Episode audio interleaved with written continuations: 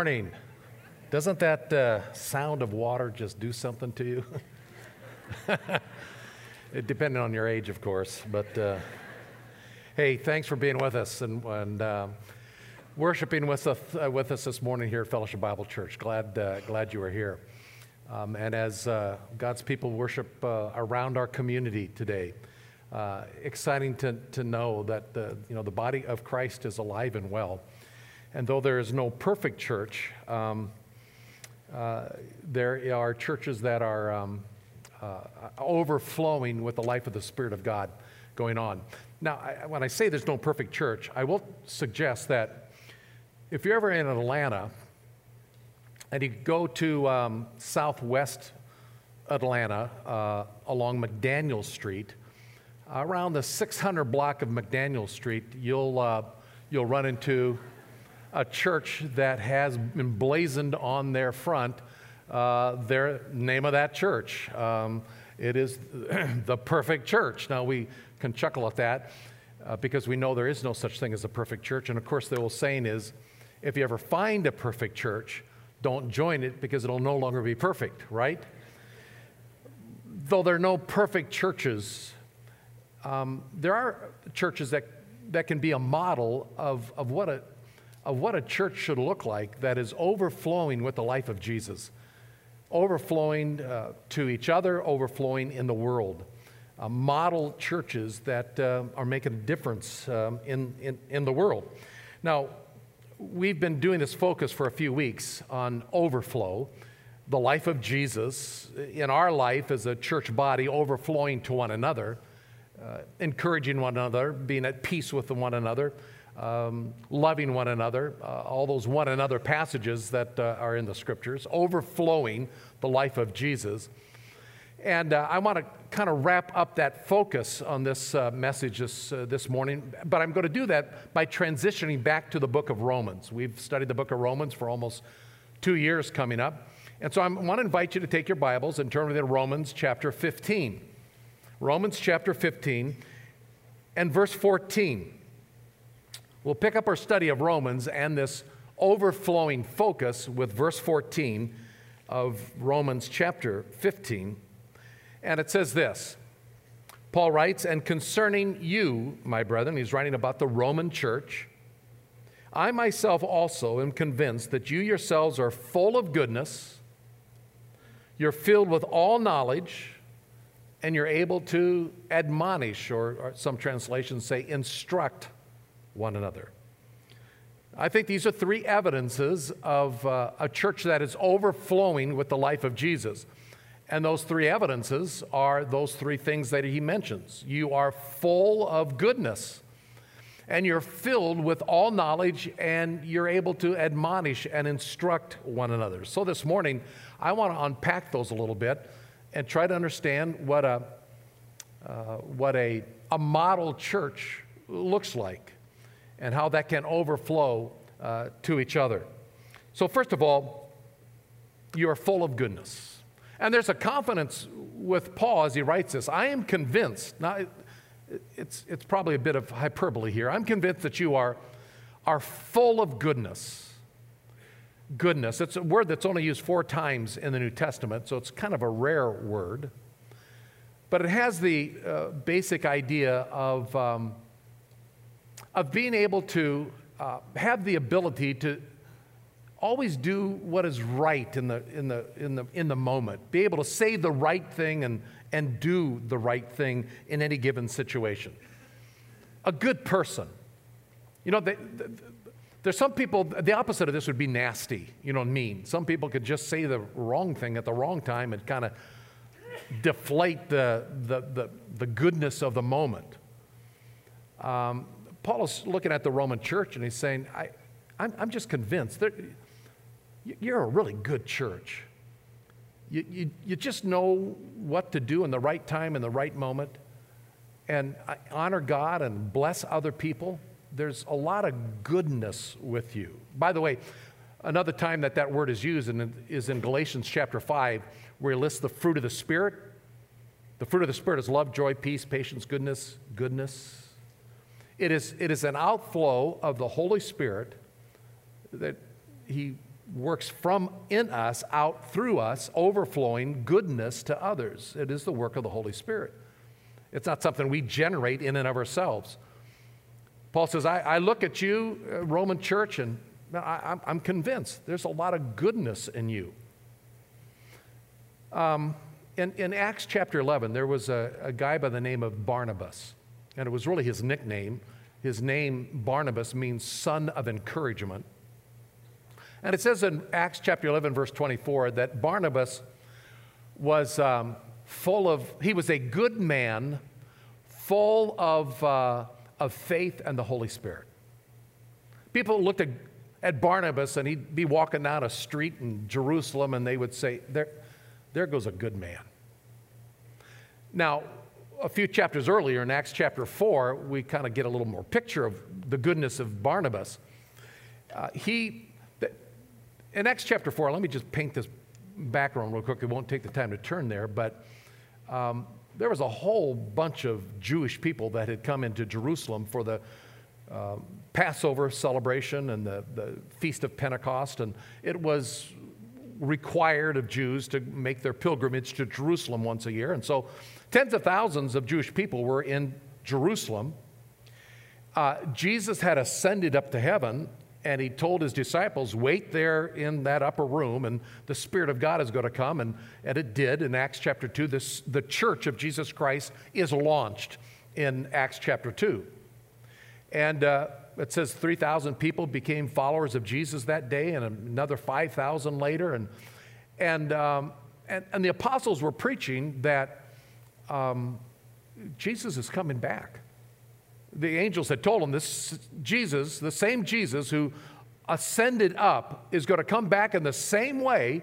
And so they hunkered down in Jerusalem, all these thousands of now new followers of Jesus, waiting for Jesus to return. Well, where are you going to, where are you going to house them? What are you going to feed them? And it was an issue and it was a problem in, the, in the, this early church in Jerusalem. And then here comes Barnabas, the son of encouragement, the good man. And it says in Acts chapter 4 that he sold a tract of land, a piece of land.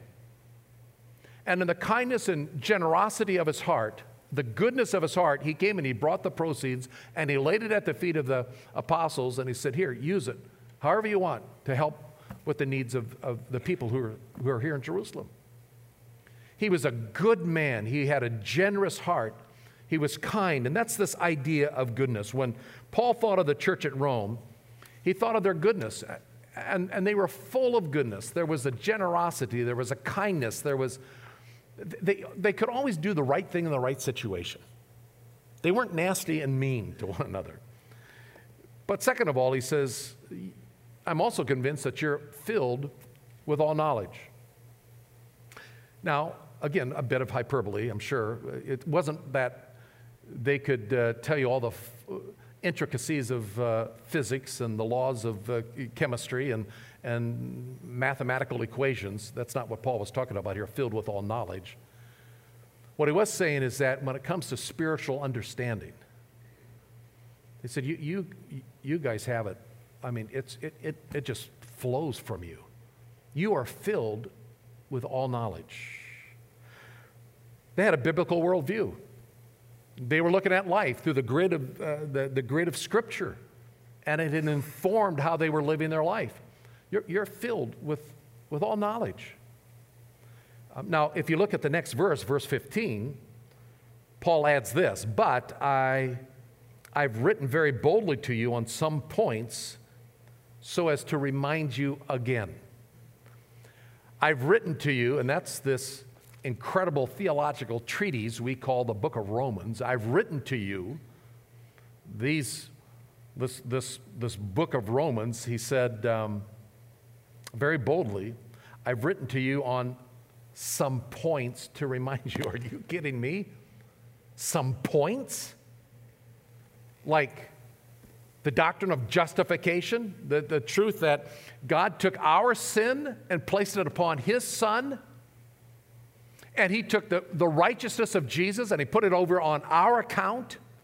And then he looks at our account and he declares us to be right with God for all of eternity we are justified uh, some point. And Paul explains that. He, he writes about that. We are declared right. We are acquitted of all crimes because of what, what Jesus Christ has done for us. And, and then he, of course, doesn't stop there. He talks about the wrath of God. And he says in chapter 1, verse 18, it's revealed against all unrighteousness and sinfulness of men who suppress the truth and unrighteousness. God's wrath is manifested. And he even tells the Roman church, we have to be careful, he said. I, I want to preach the good news to you because if you depart from that good news, the temporal wrath of God can fall upon you too. And so not only do we are we acquitted of all crimes and our account says justified for all of eternity, we need to live out a righteous life. And so he goes on in Romans chapter 6, 7, and 8 and talks about the doctrine of sanctification. Paul says, I'm, I'm writing to remind you about some points. Wow. Three chapters on how to let righteousness be lived out in our life through the power of the Holy Spirit. You come to Romans chapter 8, the Holy Spirit is mentioned 19 times in the book of, in, in chapter 8 of Romans. Because he's trying to tell us how righteousness can be lived out in our life. And then he goes on in Romans 9, 10, 11 and talks about this wonderful uh, eschatological, future prophetic stuff about Israel. And he tells us that one day the heavens are going to open and a deliverer is coming from Zion, from heaven. It's the Lord Jesus Christ. He's going to come back again. And he says, and thus all Israel will be saved. There's going to be a great turning to God of the nation, ethnic people of Israel. And God is going to set up his kingdom on earth. And he concludes in chapter 11 saying, you know, God is infinitely uh, marvelous. I mean, who can, he's unfathomable. Who can understand him? Some points. I mean, the greatest theological treatise given to us in the New Testament, the book of Romans, and Paul says, I, I'm, I, am writing to you very boldly to remind you about a, a few points. The Roman church, though, understood these things. He's just reminding them. Something about the Roman church, and Paul had never visited there, but they had understood these great truths of God's word that are recorded in the book of Romans. He's reminding them. They are filled with all knowledge on these spiritual things, um, knowledge about how the Christian life works, and that's a good thing. Knowledge about our standing before God, that's a good thing to know. Knowledge about how uh, grace and mercy can be operative in the power of the Holy Spirit in our life, that's a good thing to know. Knowledge is incredibly important in the life of a church. Paul warned in Romans chapter 12, didn't he, in verse 2? Be careful, don't be conformed to the world, to the world's way of thinking. Be transformed by the renewing of your minds, and that comes about through the Word of God. And here was a church he's writing to that says, Man, when I, I think of you, I'm, I'm convinced you guys are filled with all knowledge. And so that proper understanding of God's word helps properly understand God's world. And people who are filled with a knowledge of God have a proper world view. By the way, just an aside, but uh, it's timely. We, you know, here in Virginia, we're having a gubernatorial uh, election next month in just 30 days. And uh, as God's people, we have the privilege of go vote. So go vote but vote a biblical worldview. And that comes by understanding God's word. Anyway, that's enough of that. But the Roman church, if they had the right to vote, they would vote with a biblical worldview because Paul said, I'm convinced you're filled with all knowledge. You've got it. You've got it down. However, and I'm just going to also insert this as an aside, Paul said elsewhere in, in uh, 1 Corinthians chapter 8, he says, Now concerning things sacrificed to idols, we know that we all have knowledge, but knowledge makes arrogant. It's love that edifies. And if anyone supposes that he knows anything, he's not yet known as he ought to know. But if anyone loves God, he is known by him. In other words, Paul is simply saying, um, be wary of knowledge. You see, it's, it's our ability to, or our, the Holy Spirit's ability in us to take the truth of God's Word and really reveal to us who God is and who we are in light of who God is. And that keeps us in a place of dependency and humility. Watch out for knowledge because it can puff up. Which is why I think Paul mentioned a third characteristic about the Roman church. He said, I, am convinced you are full of goodness and you're filled with all knowledge, but there was something else that they marked them that they were able to do. And he says, You're able also to admonish or instruct one another. Well, how important is that in the life of the church? The word for admonish here or instruct, it's a, it's a Greek word, uh, noutheteo, which we get a word nouthetic. The word means from the mind. It's the word for mind, nouthetic counseling. Um, it, it conveys the idea of uh, well, I've got it up here. It's an ability to um, counsel someone, to warn someone, to instruct someone um, who might be heading down a wrong path, to stop going down that path or to avoid going down that path. The ability to come into another person's life, a fellow believer's life, and in love and grace and in kindness and in all goodness, filled with the knowledge of God's word to be able to say, hey, my brother, my sister, um, there, there's some things happening in your life. Can we sit down and talk about it? And it's this ability to admonish, to counsel one another. Paul used this word in Colossians when he said, Let the word of Christ richly dwell in you with all wisdom, teaching, and admonishing one another noutheteo, admonishing one another. And by the way, it's interesting. He says, do it with psalms and hymns and spiritual songs and singing with thankfulness in your heart to God.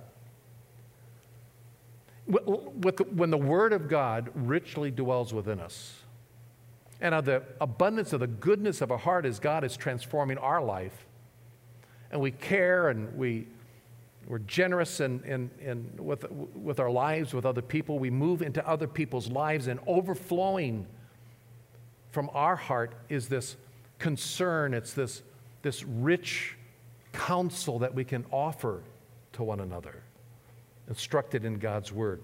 You know, the Roman church, they, they didn't have professional counselors to go to. They didn't have that back in those days. They had each other, whose heart was full of goodness and whose mind had an ability to, to understand the Word of God and then move into people's lives in, in grace and humility and love and, and counsel one another. Counsel one another. We use a book here oftentimes in our training at Fellowship Bible Church, our equipping ministries here uh, by Paul David Tripp called Instruments in the Hands of a Redeemer. Instruments in the hands of a Redeemer. That's who we are. If you know Jesus as your personal Savior, eh, we're not called upon to live a life of isolation. That's, that's not what the Christian life is about. It's about community, it's about connecting, it's about moving into each other's lives with a heart of goodness and a, and a, and a heart and a mind that's filled with the knowledge of God's word that overflows so that we can connect with each other and encourage. But it's more than encourage, it's, it's this idea of, of truly admonishing one another and instructing one another. It's being an instrument in the hands of the Redeemer and offering another term that we use here oftentimes authentic fellowship. Authentic fellowship. I mean, the real deal. And we can, I realize it's easier. I've done this plenty of times where you see something going on in someone's life and you just kind of mark it and say, well, that's, you know, that's the way they are, you know, that's the way Mark is. And, um, well, no, it shouldn't be. If I'm a believer in Jesus Christ and I've been raised up to newness of life in Christ, and I'm acting like the old man I once was, well, that's devastating to a, a, marriage, to a family, to relationships. Uh, it's damaging to the body of Christ. We need to be instruments in the hands of the Redeemer and move into each other's lives with authentic fellowship. That's what Paul is admonishing us with. You know, John Morrison, we've mentioned, our pastor of biblical counseling. John is going to be retiring after almost three decades serving here.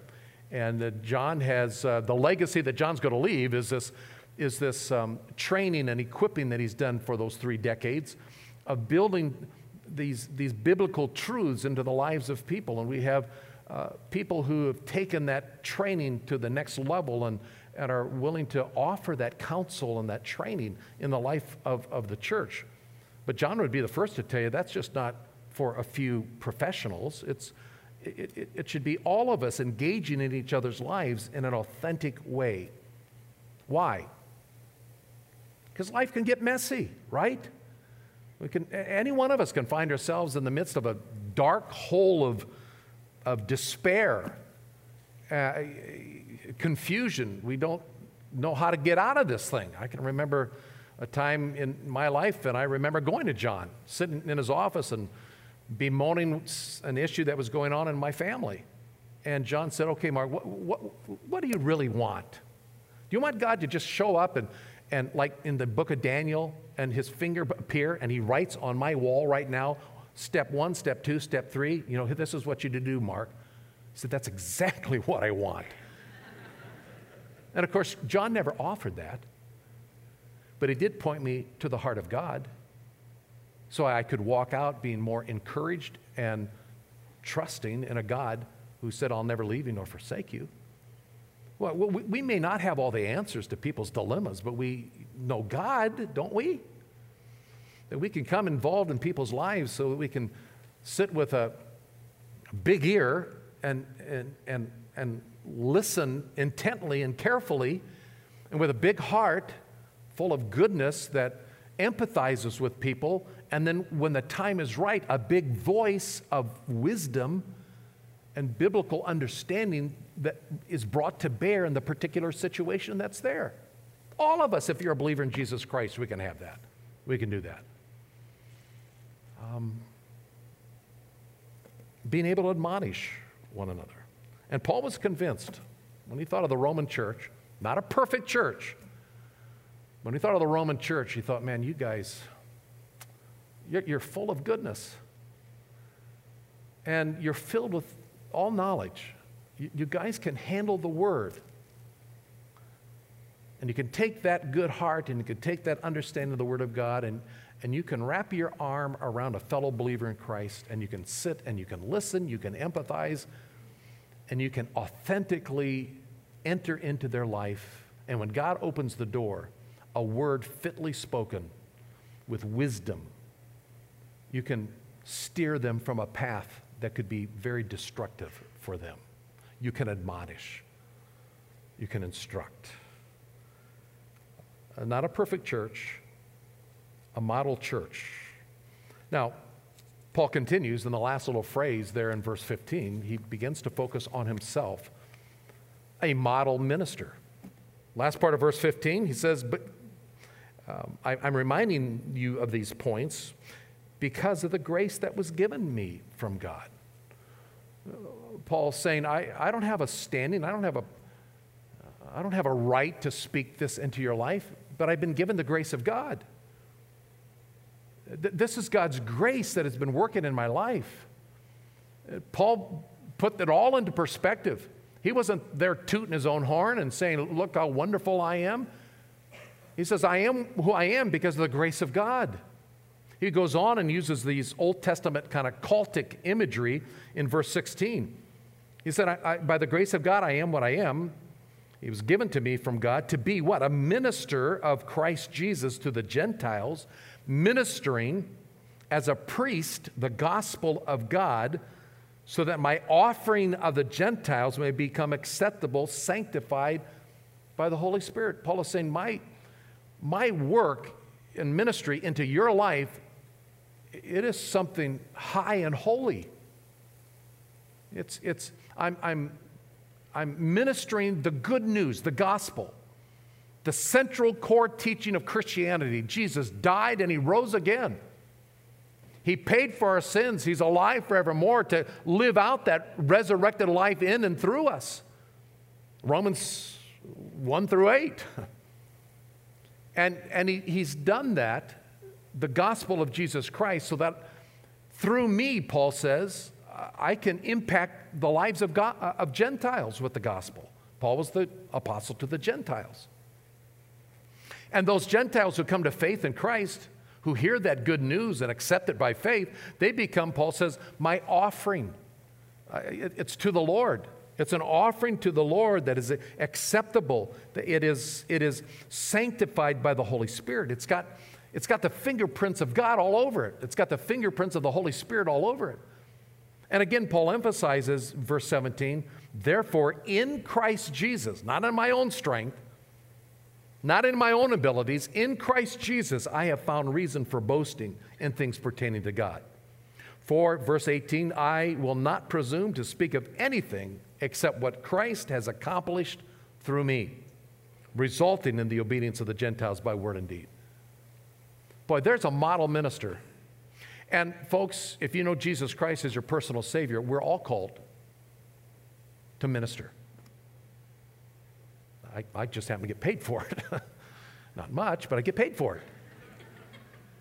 We're all ministers taking what God has inputted into our life and to be engaged in other people's lives and those around the world who don't even know Jesus. To offer the, the sacrifice, the offering of the good news of the gospel, reminding people this is who God is and this is what God has done for us.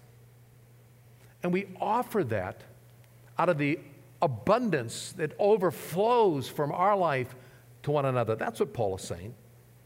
I'm offering Jesus to the Gentiles. And therefore, I, I get no glory. I boast in only Christ Jesus and what he's doing in and through me. I'm just a 10 with the one rubbed out. I'm nothing.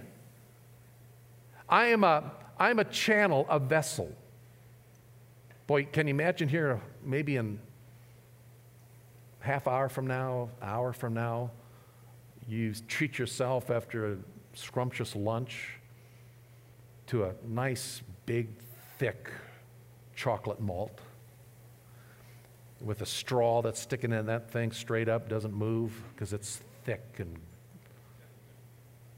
and and you put that straw to your mouth and what does the straw do? It's, it's a conduit, right, to deliver the goods to an empty stomach or and you don't say when you're done you pull that straw and you say oh wow what a you are something else. Man oh man do you know how to deliver the goods?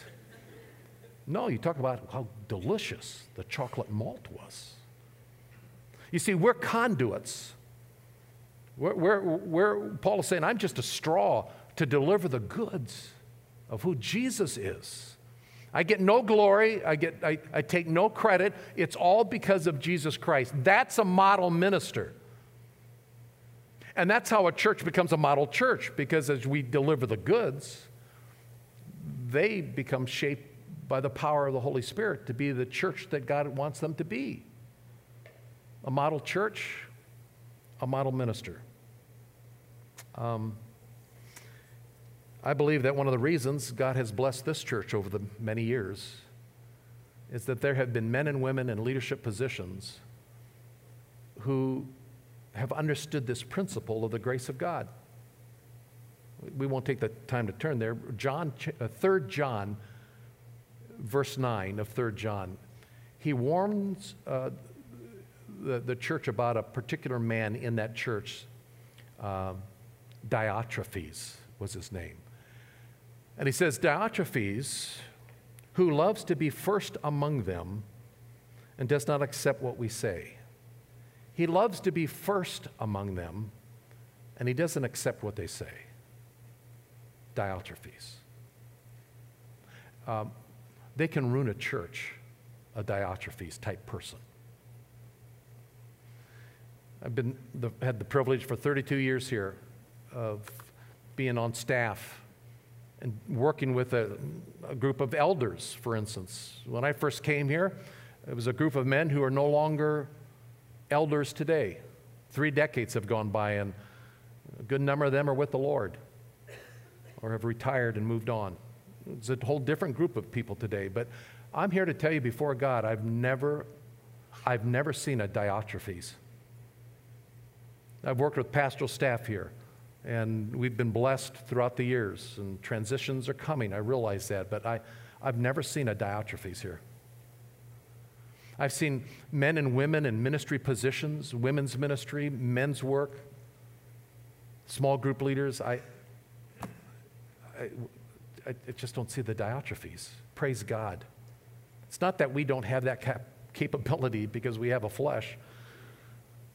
Paul says, The good I want to do, I don't do. Romans chapter 7, I do the very thing I hate. O wretched man that I am, who will set me free? But he reminds us, Oh, thanks be to God. And when we put ourselves in a place of dependency before God, and we say, Lord, it's not I, but it's the Christ in me, may that Jesus flow from me to, to others. May it overflow to others. Man, I want to be a person who is full of goodness, and I want to be a person who is filled with knowledge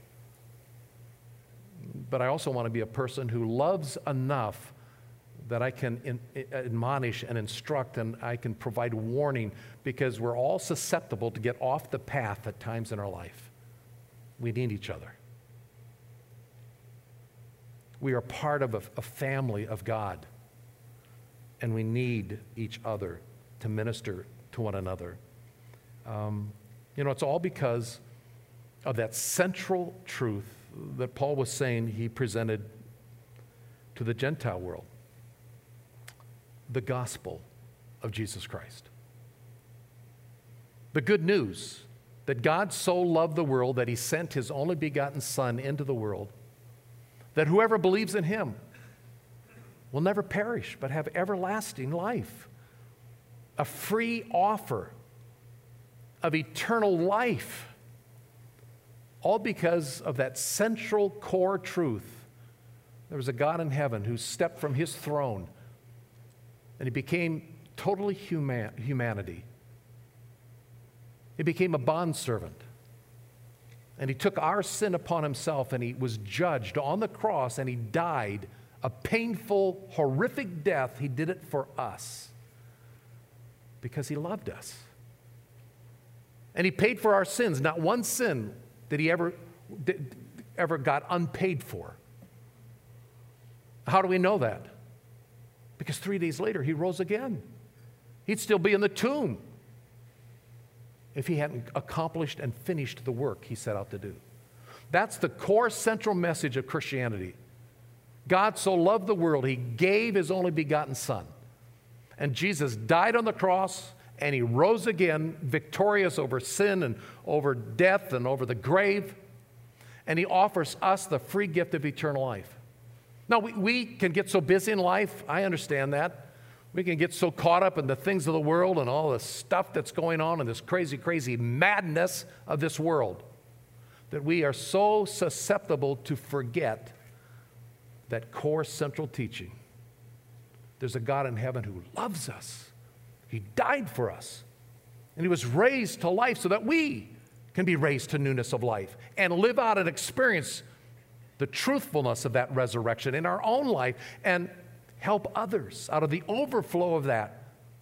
Help each other to be reminded of that. And that's why Jesus had said, I, I want you to do something as a church so that you'll never forget that. Hopefully, you received a little communion cup when he came in this morning. And these are just simple little emblems, but they're emblems that Jesus said to his disciples, and then he passed on to the Apostle Paul that as a body of believers, we are to do this to remember him by, because we can so easily forget. Paul put it this way in 1 Corinthians 11 I received from the Lord that which I also delivered to you, that the Lord Jesus, in the night in which he was betrayed, he took the bread, and when he'd given thanks, he broke it, and he said, This is my body, which is for you. Do this in remembrance of me. If a church is ever going to be a model church, if a church is ever going to flow the life of Christ from our innermost being to others and let the world know that there's a difference by being a Christian, it comes back to being reminded what Jesus did for us. How easily we forget. And so on this Lord's Day weekend, we take this little wafer and we hear the words of Jesus. This, this, this is a symbol. This is my body, which is given for you. Don't forget me. Do this in remembrance of him. Would you partake with me?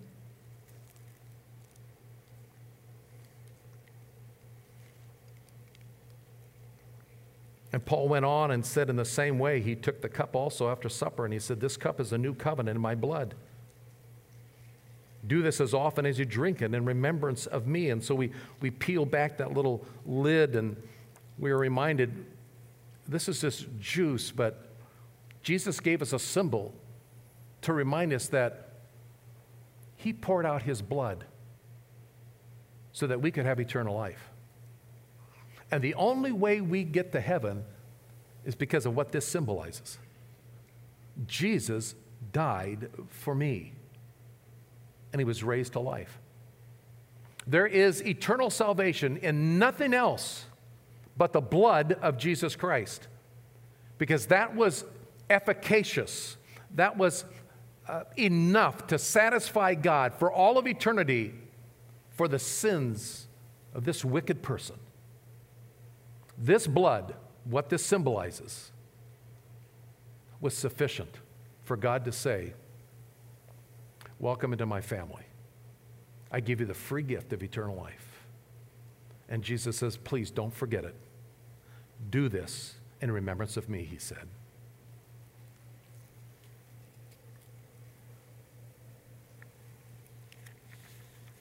We become a model church and model ministers of the grace of God as we remember the model Savior who died and rose again.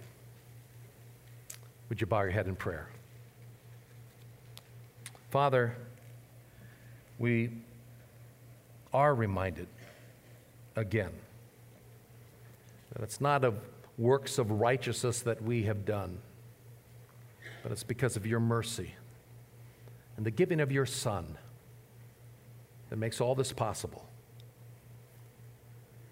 that changes our lives to be filled with goodness. It really, really can, can mark our life.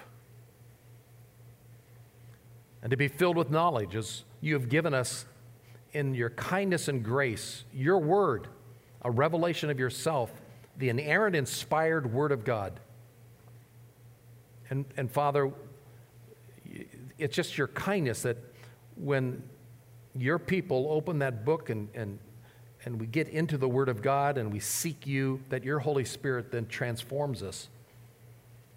It transforms us from glory to glory, and, and that work of, of, of, of holiness formed in us uh, continues and it grows. It's, it's all because of what you have accomplished for us, Father. Thank you that we have something to remember. We have the cross, we have an empty tomb, we have a Savior who is Christ the Lord. And I pray, Father, that it is that, that life of Jesus that will overflow uh, and touch and impact and encourage and admonish and love and, and serve each other in this world. A world caught in the grips of the evil one and in darkness that need, need to see the overflowing power and presence of Jesus in our life. May you do that and continue that work here at Fellowship Bible Church, I pray in Christ's name. Amen. Amen.